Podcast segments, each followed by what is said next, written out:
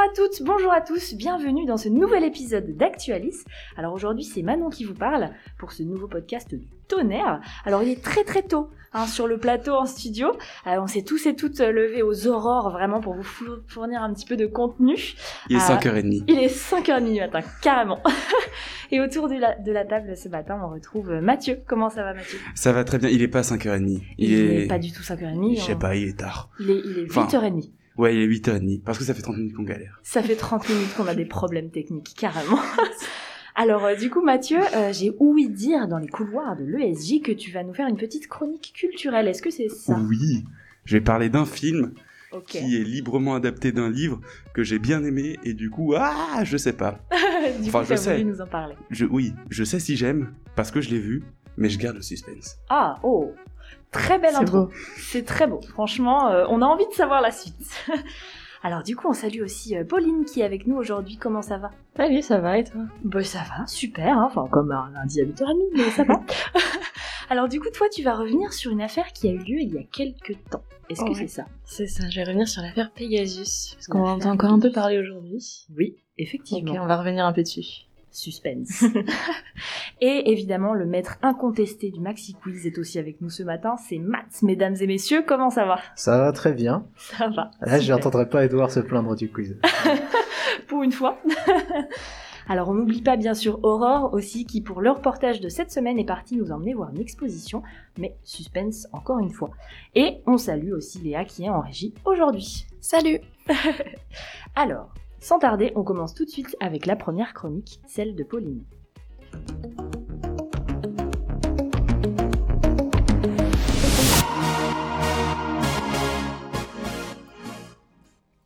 Alors aujourd'hui, Pauline, tu vas nous expliquer une affaire publique, un scandale qui a été assez médiatisé quand même il y a quelques temps. Ouais, c'est ça. Et pour ça, on va partir de la Pologne. Parce que, euh, en octobre 2019, les élections parlementaires ont eu lieu en Pologne et le parti au pouvoir Droit et Justice, ou PIS, il a largement remporté le scrutin. Mais il y a quelques semaines, en décembre 2021, des révélations en lien avec un logiciel d'espionnage qui avait donc beaucoup fait parler de lui euh, il y a quelques temps, ils ont remis en cause ces résultats. Le logiciel en question, donc c'est, euh, je vous en parlais en introduction, c'est Pegasus. Et je vous propose dans cette chronique une petite rétrospective pour comprendre un peu ce qui se passe en Pologne. Donc Pegasus, c'est quoi, ça vient d'où, et pourquoi ça avait posé et ça pose encore autant de problèmes? Donc tout d'abord, Pegasus, c'est un logiciel d'espionnage conçu par la société israélienne NSO Group. C'est un outil réservé aux États de base et à leurs services de renseignement, et il permet tout simplement d'écouter les appels téléphoniques, de récupérer des données comme des photos, des vidéos, des messages, et le tout avec une grande discrétion. C'est-à-dire que le propriétaire, il est jamais au courant qu'il a été piraté. C'est le problème. Voilà. c'est un logiciel qui est très performant et en juillet 2021, donc, une enquête avait révélé plus de 50 000 numéros de téléphone qui avaient potentiellement été visés depuis 2016, pour le compte d'une dizaine d'États différents. L'enquête était le fruit d'un consortium de journalistes sous l'égide de Forbidden Story. La plateforme a coordonné 17 médias internationaux qui ont planché sur le sujet, c'était vraiment une énorme enquête. Et parmi les cibles, on retrouve de tout, mais surtout des chefs d'État, des hommes politiques et des journalistes. En France, ce sont surtout les dirigeants, des dirigeants des groupes de presse et des hommes du gouvernement comme Emmanuel Macron ou Édouard Philippe qui ont été visés, rien que. Et euh, concernant les fuites de numéros français, c'était le Maroc qui avait été accusé pour une bonne partie des fuites, et les relations diplomatiques entre les deux pays s'étaient fortement tendues. Et euh, sans grande surprise, du coup, tous les pays accusés d'avoir utilisé le logiciel, ils avaient nié en bloc. Donc parmi eux le Maroc, donc, mais aussi la Hongrie ou le Mexique. Donc euh, maintenant que je vous ai résumé cette affaire, j'ai vraiment fait des raccourcis. Hein. Revenons donc à la Pologne. Le gouvernement il est accusé d'avoir hacké le téléphone de deux grandes figures de l'opposition afin de les décrédibiliser pendant la campagne. Sauf que le problème, c'est que dans un premier temps, les représentants du gouvernement, ils niaient complètement d'avoir utilisé le logiciel. Et quand l'enquête menée par Citizen Lab puis confirmée par Amnesty International a démontré le contraire il y a quelques semaines, ils ont complètement changé de version, en affirmant qu'ils avaient agi pour la protection nationale. Mais, nouveau ah. problème, il n'y en a jamais qu'un seul, il se trouve que l'espionnage a eu lieu pendant la période électorale, et que les informations récoltées par les gouvernements ont servi à, à influencer l'opinion publique dans le cadre du coup de ces élections. C'est quand même un peu, euh, ça pose problème quoi. Ouais, ouais. démocratie entre guillemets. La hein. fameuse démocratie polonaise, évidemment. Parce que oui, sur la télé publique, on a vu apparaître à cette période des SMS envoyés par Krzysztof Brejja, désolé pour euh, la prononciation, un sénateur polonais qui n'était autre que le directeur de campagne du principal parti d'opposition, Et sans rentrer dans les détails, les SMS pris hors contexte, il laissait entendre que l'homme dirigeait un groupe propageant des fausses informations à propos du gouvernement. Mhm. Donc bon, cela vous c'est pas l'image rêvée et la meilleure pub pour un candidat. Oui. Et c'est pas tout parce que l'enquête estime que son téléphone il a été infiltré à 33 reprises entre avril et octobre 2019. Donc c'est conséquent quand même. C'est hein. très conséquent et surtout que c'est vraiment au moment des élections donc euh, européennes puis parlementaires et ça s'arrête juste après les Ouais. élections. Comme par hasard. Donc le timing est très très précis. Et donc euh, de son côté, le gouvernement a beaucoup de mal à faire face au scandale et au moment où je vous parle, le Sénat il vient de voter une mise en place d'une commission spéciale pour enquêter en interne sur cette affaire. Et ça a pris une telle ampleur que la presse indépendante polonaise parle d'un Watergate polonais. Oh. Donc affaire à suivre. oh, alors ça c'est fort quand même. Le terme Ouais, est le vraiment. terme, euh, est assez puissant, je trouve. C'est ça. Eh ben, merci beaucoup pour ta chronique, c'était très intéressant.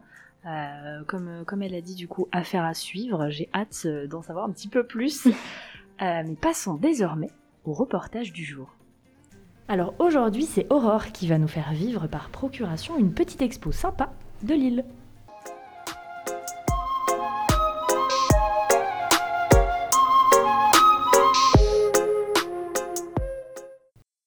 Aujourd'hui, je suis allée à l'expérience Goya au Palais des Beaux-Arts de Lille. Francisco de Goya, c'est ce peintre espagnol du 19e siècle que vous avez peut-être étudié déjà en cours d'espagnol. Il a un air très personnel, très sombre et tourmenté, qui est à la fois marqué par sa surdité après une maladie et aussi par les guerres avec l'invasion de Napoléon. Ses œuvres mêlent alors cannibalisme, sorcellerie et autres sujets bien marrants. Ce style se retrouve alors assez bien dans l'exposition, car quand on entre dans le Palais des Beaux-Arts, dans la salle des expositions temporaires, on tombe face à cette curieuse structure circulaire. À l'intérieur, il y a une projection vidéo à 360 degrés qui projette des œuvres du peintre dans le noir complet, avec une musique qui fait presque film d'horreur. C'est donc vraiment immersif, mais parfois un peu flippant quand on voit des personnages ne cligner l'œil ou bouger la tête. À l'extérieur de cette structure se trouve une chronologie illustrée avec la biographie du peintre, mais aussi sa postérité et son œuvre. On passe donc par sa naissance en 1746 à son entrée au service à la cour d'Espagne en 1798. Ses œuvres circulent après sa mort de main en main, comme l'achat par le musée de Lille en 1873 de deux tableaux, Les jeunes et les vieilles. Ces deux tableaux sont d'ailleurs le cœur de l'exposition, accompagnés par des œuvres d'autres peintres comme Salvador Dali. D'ailleurs, les jeunes et les vieilles ne font pas partie d'un duo, idée qui était assez répandue. Un faussaire du 19e siècle avait en fait changé les titres originaux.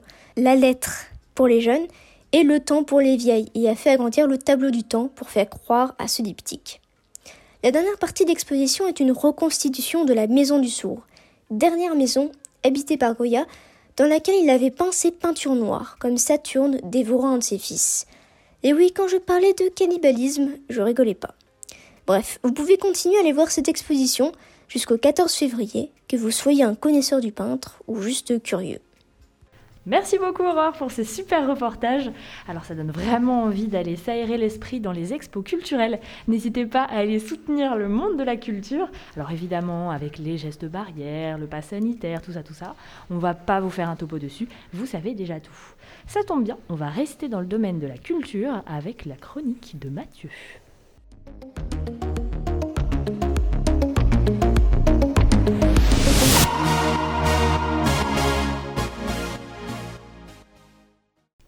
Donc toi Mathieu, cette semaine, tu vas nous parler d'une petite sortie récente qui touche au monde du journalisme. Oui, oui, la semaine dernière est sorti un film. Ce film, euh, depuis son annonce, je l'attendais de pied ferme. Parce que c'est Emmanuel Carrère qui adapte Le quai de Ouistreham de Florence Aubenas. Ce livre, dans lequel la journaliste raconte son immersion durant plusieurs mois dans le monde des petits emplois du ménage en 2009, je l'ai vraiment adoré. Et du coup, quand j'ai vu arriver ce film librement adapté du livre, bah, j'ai eu un peu peur. Pour incarner Marianne Vinclair, ou Vinclair, l'alter ego fictif de Florence Aubenas, Juliette Binoche et tout, toutes les autres actrices et acteurs qui interprètent camarades de travail et de galère de Marianne sont des non-professionnels. Hélène Lambert, Léa Carne, Didier Pupin ainsi que Evelyne Poré et Émilie Madeleine, ces deux dernières qui étaient en 2009 aux côtés de Florence Aubenas sur le quai de Wistreham.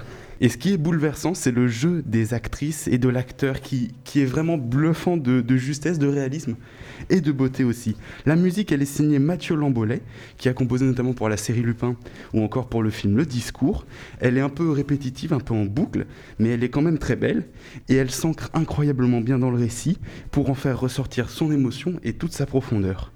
Concernant le travail scénaristique d'Emmanuel Carrère, mon avis là est un petit peu plus mitigé. Attention Oui, parce que tout d'abord, j'ai vraiment été très agréablement surpris par la manière dont on est plongé dans l'histoire. J'y ai reconnu ce que j'avais tant aimé dans le livre, des grands moments ou petites anecdotes. La manière dont Carrère joue entre le contenu du livre et l'imaginaire, la fiction était subtilement et très bien dosée. Et puis à un moment, vers les 4 cinquièmes du film, l'histoire s'envole et s'éloigne complètement euh, du livre. Alors le puriste que je suis du travail de Florence Omna a été un petit peu déboussolé. Un élément que je ne spoilerai pas vient surprendre des héroïnes et bascule totalement le film dans de la fiction. Et, et là où je retrouvais en fait euh, le, le livre dans le reste du film, ça m'a perdu. Je me suis perdu. D'accord. Donc le film a commencé un peu à me faire perdre, à me perdre, à me faire douter finalement du choix d'aller le voir. Est-ce que j'ai bien fait? Est-ce que j'ai pas bien fait? J'ai eu très très peur, peur que ça ne dénature complètement le propos du livre, peur que certains grands moments d'une sincérité profonde dans le livre deviennent galvaudés. Et j'ai eu en partie raison d'avoir peur, parce que dans le livre, Florence Aubenas finit son immersion, elle arrive au bout, le récit s'arrête quand elle a obtenu son CDI, Ouais. il reprend après quand même pour quelques lignes et s'arrête définitivement juste avant qu'elle ne révèle son secret. Et je vais citer la dernière phrase du livre, Je n'en finis pas de lui demander des nouvelles pour retarder le plus possible le moment où cette bulle d'intimité va éclater. Et dans le film, la révélation, elle a lieu, mais ce qui pouvait être un moment de sincérité, de sentiment vrai et pur, bah, c'en est pas vraiment un. Le personnage central de l'enquête de Marianne, Christelle, découvre la vérité par hasard, par hasard, mais surtout par une accumulation d'éléments dont on voit une grosse patte scénaristique euh, que moi j'ai trouvé grossière. Le personnage est donc légitimement en colère. Je vais encore une fois, je peux pas tout dire parce que j'ai pas envie de spoiler. Le personnage est en colère et j'ai trouvé du coup ce moment de révélation euh, galvaudé. Je l'ai dit tout à l'heure, un peu galvaudé. Été détaché du film et de l'émotion que dans lequel j'étais plongé au tout début du film. Et puis le film se finit avec l'apparition du livre et un dernier plan perturbant qui m'a qui m'a fait faire une moue d'incompréhension dans le cinéma avec mon masque et que j'ai trouvé en total décalage avec le reste du film. Alors voilà, je vous conseille qu- quand même d'aller voir le quai de Wistre, enfin d'aller voir Wistreham, de lire le quai De Wistreham. Parce que si le film il a une fin un peu grossière, déconcertante pour moi, son immense majorité, tout le reste, euh, c'est d'une qualité incroyable. Les actrices et acteurs, la musique, la réalisation sont d'un réalisme et d'une émotion forte. Allez le voir. Ça, c'est très beau. Un très Ça beau donne message vraiment de envie. fin. Ouais, ça donne très, euh, ça, ça donne envie en fait d'aller le voir et de comparer un petit peu euh, entre le livre et le film. Je sais pas si euh, sur le plateau vous avez été le voir. Euh, J'ai lu le livre, mais j'ai pas forcément envie d'aller voir le, le film. Après, c'est pas forcément mon. Mhm. On va dire Ton que vue. voilà, c'est pas, j'ai pas, j'ai pas été fan, par exemple, du, du livre en lui- lui-même, ou j'ai pas forcément envie d'aller voir ce, ce genre d'histoire au cinéma. Après, c'est important d'aller voir des, des films aussi parce que euh, voilà, il y a toute cette variété et finalement, C'est important au, au- au monde cinématographique, quoi. Ça apporte un peu de social, euh, tout ça. bien sûr. Mais tu nous as demandé si on allait voir le film. Alors, euh, moi, je dis, moi, je dis, je ne vais pas y aller. C'est très bien, c'est très bien.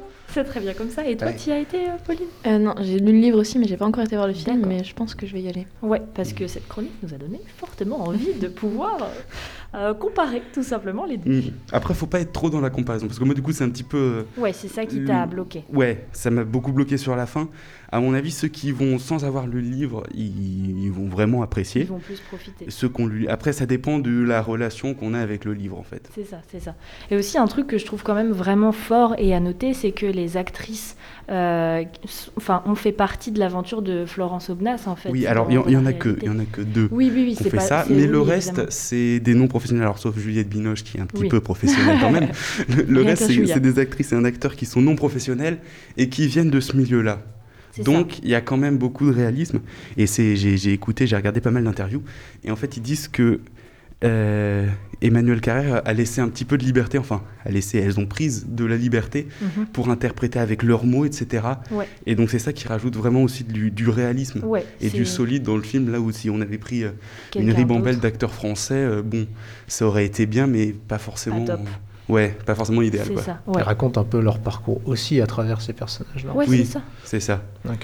Elles peuvent peut-être se représenter aussi. Mm. euh, Enfin, Et pas- représenter un peu mieux justement ce que Le ce que- milieu. le Mm. milieu justement. bah Ouais, oui, par exemple, quand, quand, quand elles sont filmées en train de faire du ménage, comme elles ont vraiment fait du ménage pendant plusieurs années de leur vie, et ben elles savent comment faire tout ça. Ça, se et voit à l'écran quoi. ouais, Ouais. Ça, vraiment, ça, ça se voit. Quoi. Donc ça, c'est un gros plus, je trouve, euh, dans ce film. Mais Mm. écoute, euh, merci beaucoup Mathieu pour cette chronique, ça nous donne très envie euh, d'aller voir le film. Donc si je pourrais, euh, d'ailleurs je quitterais même tout de suite le plateau hein, pour, pour aller voir le film, mais malheureusement je ne peux pas, chers auditeurs et auditrices, parce que le destin m'appelle. Malheureusement, ouais, c'est- Malheureusement. on est obligé de s'y coller finalement. Le destin m'appelle et le destin, il a un prénom. Tout de suite, le maxi quiz de maths.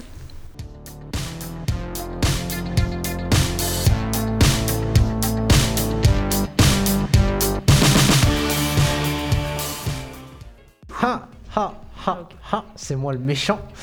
Et c'est moi qui vais présenter ce maxi quiz, c'est moi Matt, l'habituel.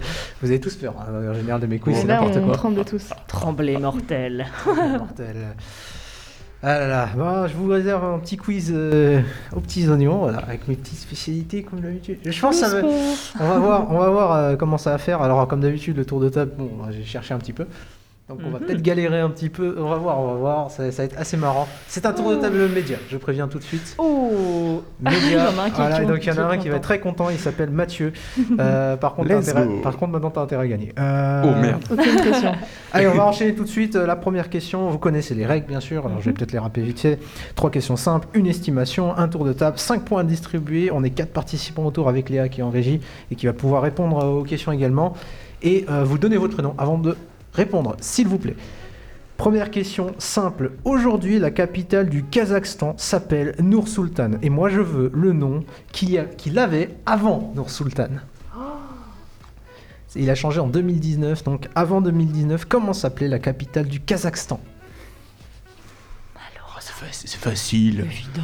Évident. euh, non mais oh. Mais tout le Moi, je monde vous, je vous laisse le dire. Vraiment, c'est cadeau. Allez-y, vous gentil. savez quoi? Et si on faisait participer les auditeurs hein, Sur Twitter, vous balancez euh, la réponse On hein? Vous attend. C'est vous qui devez répondre. Alors pour le coup, euh, moi je l'ai pas du tout quoi. J'en ai aucune idée. Pareil. Ah Je l'ai pas non plus. Ah, en plus, vous n'êtes pas sportif parce qu'il y a une équipe, justement, une équipe, euh, une team de cyclisme qui a ce nom-là. cyclisme Ouais, ouais, exactement ce nom-là. Qui a le, le drapeau du Kazakhstan en fait sur le maillot carrément avec Ah le ouais soleil et tout. Euh, le, le- le manager c'est le champion en fait tout simplement. Ah, Et, euh, et le nom de l'équipe, c'était le nom de la capitale aussi. Vous avez aucune idée. Ah là, ouais. Malheureusement, on va devoir zapper cette petite question. Je vais quand même vous donner la réponse pour que vous ne, vous ne sortiez pas bête. La- L'ancien nom, c'était Astana. Astana, Oui, d'accord. Astana. C'est très beau comme nom par contre. C'est Oui. très, euh, Très beau, mais ça ne se devine pas. Oui. Pour la petite histoire, du coup, euh, bah, le nom a changé en 2019. Le président, euh, du coup, euh, Nour Sultan Naizé- Ouais. Naibazé, il s'appelle Nour Sultan. Ouais. le président, et euh, finalement, bah, il avait démissionné. Le Parlement avait décidé de, de changer De le nom de la capitale. Bon, euh, c'est toute une stratégie un peu de, de- de culture euh, du. Culte de la personnalité. Ouais, Ouais. Ouais. C'est toute une stratégie de, de culte de la personnalité qui s'est mis en place à ce moment-là. Bon, aujourd'hui, le Kazakhstan, c'est une grosse situation euh, compliquée euh, au niveau politique Mhm. avec euh, énormément de contestations. Voilà, c'est une grosse actualité en ce moment. Euh, eu- dernièrement, donc du coup, on a eu un rapport officiel. Euh, il n'y a pas beaucoup de nouvelles, mais du coup, le rapport officiel de samedi nous a annoncé 225 morts, c'est quand même pas mal. Ouais. Donc la situation est un peu explosive là-bas au Kazakhstan. Ouais, c'est ça. Effectivement. C'est pour ça que j'ai décidé de prendre une question sur le Kazakhstan. Ah ah. Vous n'avez pas répondu, zéro point, pas de distribution de points malheureusement. On va passer à la deuxième question. Ah, attention. hein. Attention, attention, ça Après, y va. après ça, va, ça, ça rend plus serré peut-être euh, le, le- le truc. C'est une question culture. Culture. Sous quel nom est plus connu Paul Van Haver? Oh Attendez, je vais invoquer Edouard sur ce plateau, des fois qu'il ait la réponse. Euh, Paul Van là- Haver. C'est un chanteur il est belge. Et Il là, normalement, vous devez savoir. Oui. Stromae Oui. Non, c'est pas Oh, vrai. ça, ça- ça me disait quelque chose, et bah tu dis belge et tout. Ah, mais je Ah savais, ouais. chanteur, ça allait pas faire. Ouais, mais alors là, euh, j'aurais dit un truc euh, genre euh, style métal, tu vois. Genre, je sais pas, ça sonne un peu hard Van rock. Halen. Ouais, voilà, exactement. Moi aussi au début j'ai dit bah ça ressemble beaucoup. mais oui. Mais alors là, Stromae. C'est le vrai nom de Paul Van Haven, euh, de Stromae, pardon, Paul Van Haven. Du coup, euh, bon, il fait un peu l'actualité. Il a fait une petite sortie, une petite interview et surtout un beau passage de, un beau passage de, en fait, tout simplement, un- live, Ouais. voilà, un live. Il a surprise. Ouais, on peut live le dire. surprise. On peut le dire, C'est comme un Kinder Surprise, t'as une interview et paf au milieu. un C'était magnifique. Mais du coup, il a pu. euh, bah, et bientôt, il sort un album. Il sort bientôt un Mars. nouvel album. Il sortira en- en- le 4 mars. Il a fait un petit passage. Bon, c'est un petit coup de com, clairement pour lui, Ouais, en tout cas. ouais. Et euh, su- euh, en, en interprétant sa chanson L'Enfer, en révélant la chanson L'Enfer sur, euh, sur, dans, le, jour- dans le journal de, du 20h de TF1, Mhm. le 9 janvier dernier. Et donc, euh, voilà. C'est Il va faire l'actualité, mon, euh, mes chers amis. Mm. Euh, donc, il va falloir un petit peu connaître ce. Il va falloir savoir. Hein. Ouais, ouais, quand même. Non, D'ailleurs, c'était un gros coup de com' quand même, mais moi j'ai trouvé Mm. ça très bien placé. Ouais, c'était Euh, très réussi. hein. Ouais, on pense euh, à cet article qui a fait le tour des réseaux sociaux, qui euh, démontait complètement le fait qu'il ait fait son coup de com' au JT de TF1. Mm. Mais Bah, c'est vrai qu'il y a eu des quelques controverses sur le fait, Ouais. notamment. Mais alors moi, de ce que j'ai plutôt compris, parce que j'avais, je voyais des Mhm. avis un peu plus modérés que l'Obs, oui, qui, qui disaient que globalement le problème c'était plus du côté de TF1 sur le le fait que parce qu'en plus c'était vraiment scénarisé, enfin. Ouais. Il y avait vraiment tout, tout un truc, et en fait, tu as l'interview, et puis à la fin, c'est Anne-Claire Coudray qui pose une question, il répond en chanson, et tu dis, donc la question était préparée, donc l'interview, qu'est-ce qui était préparé, qu'est-ce qui était Mhm. pas préparé, et c'est là que ça peut poser ça euh, quelques ouais, questions euh, sur l'intégrité journalistique, etc. etc. Ouais. À la limite euh, de la com et du journalisme, ça a été aussi remis en question, mais euh, on vous laisse vous faire votre propre avis. Bien évidemment. Le point est pour Mathieu et on va tout de suite passer à l'estimation. Estimation sport, comme la semaine 30%. dernière. Non, 45. c'est- on, va pas y aller. Ce sera pas euh, des pourcentages, ce sera des semaines. Euh, question sport, vous le savez, l'actualité, c'était aussi Novak Djokovic, voilà, qui finalement ne disputera pas l'Open d'Australie, sauf que à la fin- sauf que pour l'instant, Novak Djokovic est toujours le numéro 1 mondial, détenteur notamment du nombre de semaines passées en tête du classement ATP. Ok. En mars 2021, il a dépassé Roger Federer. Alors ma question, c'est pas le nombre de semaines que Djokovic a passé, parce que c'est pas fini, ça peut Ok. monter encore. Ma, que- ma question, c'est plutôt le nombre de semaines qu'a passé Roger Federer, pas Novak Djokovic, mais Roger Federer en tant que numéro 1 mondial. Mhm. Mathieu, tu vas commencer. ah, t'as pas le choix. de toute Il est façon, euh, T'as pas trop le choix. Euh, Manon après, Ok. malheureusement. Parce que parce que c'est tout. Ouais, parce que c'est tout. Ensuite, ce sera Pauline et après, ce sera Léa. Enfin, c'est hyper galère. Enfin, pour ceux qui s'y connaissent pas euh, Ah oui. Bien sûr, bien sûr. en tennis. euh, Je veux un nombre de semaines. ouais. En même temps, tu connais pas le nombre pour Djokovic, Ouais, c'est je- pas mieux. hein. Ouais, non, je vais. s- s- 75. 75, ok. Euh, Manon. Euh, ouais, je vais dire un peu. Moi, je vais taper euh, les, les, les 80, 92 ans. Ok. C'est beaucoup, mais. Je tiens à rappeler que un an, c'est 52 semaines. Oui, oui, Euh, mais. Pauline, s'il te plaît. Euh, je vais dire 65. Ah, pff, je suis triste. Léa Oh, je vais dire 100. Allez. Ah là, je suis triste. Ça se 100, fait c'est deux ans. Bah oui, pourquoi pas. Et donc, vous pensez vraiment deux ans seulement pour Federer, sachant qu'il il faut le rappeler, mais il y avait une période où on se disait il perdait jamais entre 2004 Ouais. et 2008. Ça Ouais. fait 4 ans. Ouais. le- c'était Ouais, c'est quoi. beaucoup plus, en. Yes, excellent. Malheureusement, je vais devoir donner le point à Léa, puisque la réponse c'est 310, tout Ah oui, simplement. 300. Voilà, 310 tout simplement. Djokovic en ce moment, il est Tout à simplement. 300, un peu plus. simplement. Ouais. Ah Euh, bah, Djokovic en ce moment, il est un peu plus de 350. Voilà, pour vous faire un ordre d'idée. Mais du coup, euh, voilà, le record c'était Federer. On pensait qu'il serait jamais battu, mais Djokovic c'est un monstre aussi. Donc euh, voilà.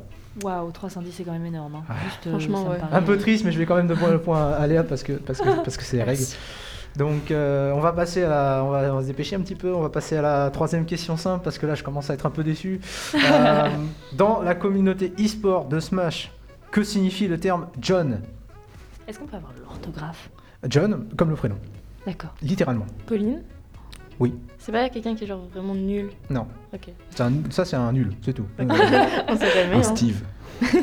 Mais ça, c'est pas. Non, un Steve, c'est pas pareil. C'est dans Minecraft. Oui, mais du coup, un Steve, c'est juste un gamin qui joue Steve, c'est tout. Euh, Et donc, il est nul. Non, pas forcément. Et qui saute partout. Non, c'est un mâcheur. Euh, S'il vous plaît, je veux Bah le terme John.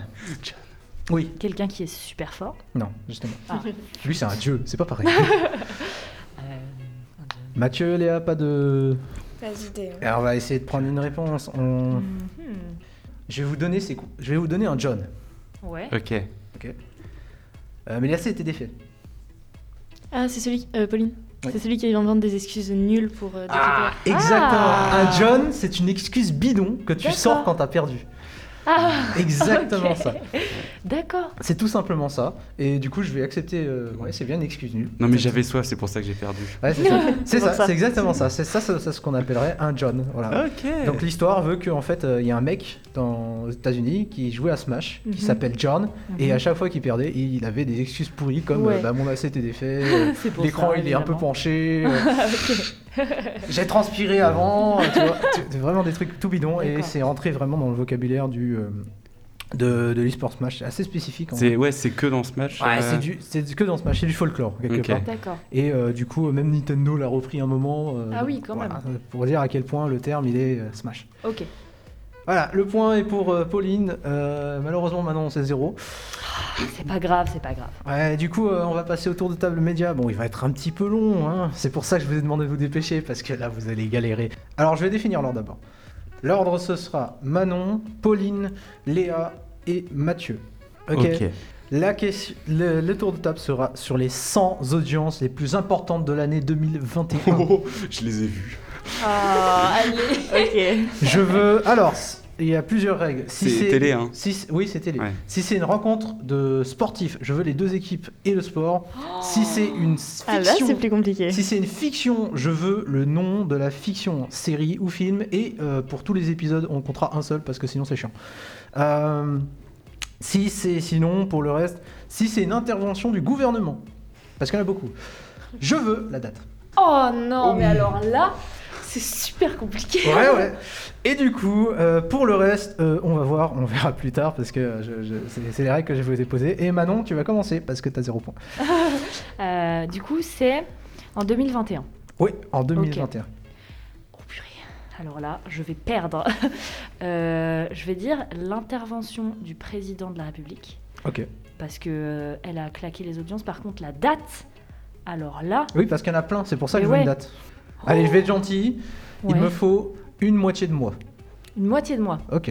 À partir du 15, au-dessus c'est la première partie, en dessous c'est la deuxième partie. Comme ça, ce sera Ok. plus simple. Alors on va dire, euh, on va tenter le tout pour le tout, la fin janvier 2021. Fin janvier 2021. Et donc, on parle bien de Emmanuel Macron. Ouais. C'est pas bon Ah. C'est pas bon Ah. Et c'est un non Ah, C'est déjà bon. éliminé C'est pour- déjà fini. Allez. Ah, malheureusement pour Manon. Pauline, à ton tour. Euh, ouais, euh, j'en ai aucune idée. Je pense fin février, une allocation, une allocation de Macron. Euh, J'ai vu aussi que c'est non. Euh, donc désolé Pauline, toi aussi c'est faux. C'est faux. Tu rejoins Manon, c'est gentil hein, de rejoindre Manon. Voilà. C'est merci. C'est bien, cool. j'ai déjà perdu la moitié de mon pool la semaine dernière. Bon Léa, ne me déçois pas. Alors, euh, je ne sais absolument pas non plus. Je vais dire une allocution de Macron aussi, fin novembre. Fin novembre. Ah, euh, je, je crois qu'il y a quelque chose fin Pour novembre. Noël, quelque chose comme ça, je me Mais dis. est-ce que c'est dans le top euh, audience? Fin novembre, c'est ça. Euh, Ouais. Top audience. Ah, attention parce qu'en fait, il y a des trucs, c'est un peu de la triche parce que c'est par chaîne aussi. Donc des fois, il y a des trucs qui, qui Qui sont prennent. deux fois. Ouais, qui sont deux fois parce qu'il y en a une sur TF1 et l'autre sur France 2. Ah, du coup, évidemment, moi, j'en compte qu'une seule, mais euh, ça, peut, ça peut tout niquer. Est-ce que je vais être déçu aujourd'hui? Est-ce que je vais être extrêmement déçu Tellement Non. déçu que je vais... C'est fort possible. Non, non. C'est pas fin novembre. Il n'y a pas fin novembre. Là, il y a zéro, là. Là, on Donc parle. Là, c'est à moi. Donc là, je te demande très simplement, si tu as quatre réponses, je te donne tous les points. Je te dis grand champion, tout ça. De Ah, vache, 4. toute façon, avec une réponse, t'as gagné. Alors, Et là, je peux pas vous re- redistribuer parce qu'en fait, Euh. c'est juste que vous êtes trompé de date, quoi. Ah. C'est pas que vous êtes temps, nul, c'est vous êtes trompé de hein. date. moi, je vais jouer ma mémoire. Euh, alors, il y a Colanda. Il y est genre une dizaine de fois. Ah ouais. Ah, j'avais oublié de préciser, c'est Ouais. pas faux. Ensuite, il y a The Voice. Ouais. qui y est beaucoup aussi. Ouais, ouais. Ensuite, euh, il y a Macron, il avait fait un, un gros truc le 12 juillet, je crois, où il annonçait la vaccination euh, avec le pass sanitaire. Ça colle avec ma. Oui, c'est ça. Alors, je sais plus si c'était 12 Si, si, si, ou... si, si, si, si, c'est une Ouais. bonne réponse. Euh, le 12 juillet. Et là, il m'en faut une dernière. Euh, je dirais... Déjà, t'as fait plus d'un tour, donc pour Ouais, moi, t'as gagné ouais. le point. Mais je je veux quand même la quatrième réponse que Je j'ai demandé. dirais, alors sans, sans trop de conviction, je suis pas sûr du tout, euh, la série HPI de TF1 Ah oui. avec Audrey Fleurot. Tous les épisodes sont dans le top Mais 14, c'est n'importe quoi. En même temps, elle était géniale cette série. hein. J'ai pas vu, donc du coup, je sais pas. Ah, franchement, j'ai adoré. HS Salto, c'est tout. tu sais sûr de l'avoir. Hein. Mm. Mais Et du si- coup, euh, malheureusement pour vous tous, vous toutes qui avez tenté le- l'allocution, tous trompés de date. Ah, Et l'autre, il a pas balancé l'allocution, il allait chercher autre chose avant. Mm. C'est fort. quoi. Mais je crois que dans le top, enfin j'a- j'avais vu, j'avais vu le top, euh, j'étais un peu aidé. Et, et je crois qu'il y a genre TF1, TF1, TF1, TF1, genre dans le top 10 ou Il y a top 15. 70. T'as que du Il y TF1 a et t'as un truc de France 2, mais je sais plus ce que c'est. Il y a 70 de TF1 dans le top 100. Oh, Voilà. oh, ouais, quand même. Hein. Euh, donc, euh, bah, comme j'ai. Alors, j'ai j'ai peut-être oublié de préciser, mais les émissions aussi sont regroupées en un seul. ouais. Ce qui fait que si j'avais prononcé le mot émission, ça aurait premièrement commencé par Colanta. Ah oui, bon. C'est pas du grave, coup. Colanta oui, The Voice oui, HPI oui. Euh, L'allocution du 12 juillet, exactement du 12 juillet, il y avait une allocution début février, le 2, une allocution début novembre, le 9, Ah, et pas flûte. d'allocution du coup derrière euh, pour. euh, Il y en avait une en décembre, il me semble, si j'ai pas de bêtises. Vous avez pas de bol parce que t'as pas de bol surtout. Parce que fin janvier, c'est Castex qui parle, c'est Ah, pas Monsieur Castex. Macron. Je le savais, il y avait forcément un petit truc piège comme ça. Ouais, c'est ça. C'est Monsieur Castex qui parle et c'est pas du tout Emmanuel Macron, malheureusement. Et dans le top, pardon, Mais moi, je veux savoir, vous avez pas cité les premiers top top? Top top, Les- mais c'est du les foot. top? Ouais. Et, et sauf que je connais pas le foot. Donc t'as pas su. Tu sais vraiment. T'as as lu le classement, hein, t'as lu les pays. et J'ai- tout, mais hein. j'ai pas fait gaffe, je suis en mode ah oui, le foot. Non, mais France-Suisse, je sais pas, on s'est fait taper par les voisins, quoi. France- ok. Mais euh, du coup, euh, pas mal de foot, notamment euh, le concert des Enfoirés, toujours une, Ah euh, ouais. une assurance. Euh, Bienvenue chez les Ch'tis, toute fin de top 100, Waouh. qui est une rediffusion, qui est passée. Euh, des matchs du tournoi à destination aussi, euh, du coup, au niveau Mhm. du rugby. Mais euh, l'élection Miss France, voilà, il y, y en a, c'est des habitués quand même, euh, Ouais. pas déconner. Ouais, c'est vrai qu'en fait, on s'est basé Mm. sur la politique, mais il y avait plein d'autres trucs euh, Ouais. évidents, quoi. Et du coup, le point atterrit dans la besace de Mathieu. C'est un deuxième point et c'est une victoire pour Mathieu dans ce maxi quiz. Deux points pour Mathieu, du coup. Un point pour Pauline, un point pour Léa. Malheureusement, zéro pour notre animatrice qui se plaint moins que Edouard. C'est déjà une bonne chose. C'est déjà bien. ça tire à balles Et je, vais te, et je vais te laisser conclure, du coup, euh, voilà, avec euh, le grand vainqueur, Mathieu. Eh bien, bravo euh, Mathieu pour avoir remporté cette manche. Tant de soldats tombés au combat, vraiment, tu es euh, le, le vainqueur incontesté. et merci à tous et à toutes d'avoir écouté ce podcast. Euh, N'hésitez pas à nous faire vos retours pour cet épisode via les réseaux sociaux. On espère que vous avez passé un aussi bon moment que nous, sauf sur la fin. Et on vous dit à mercredi prochain. Salut Salut. Salut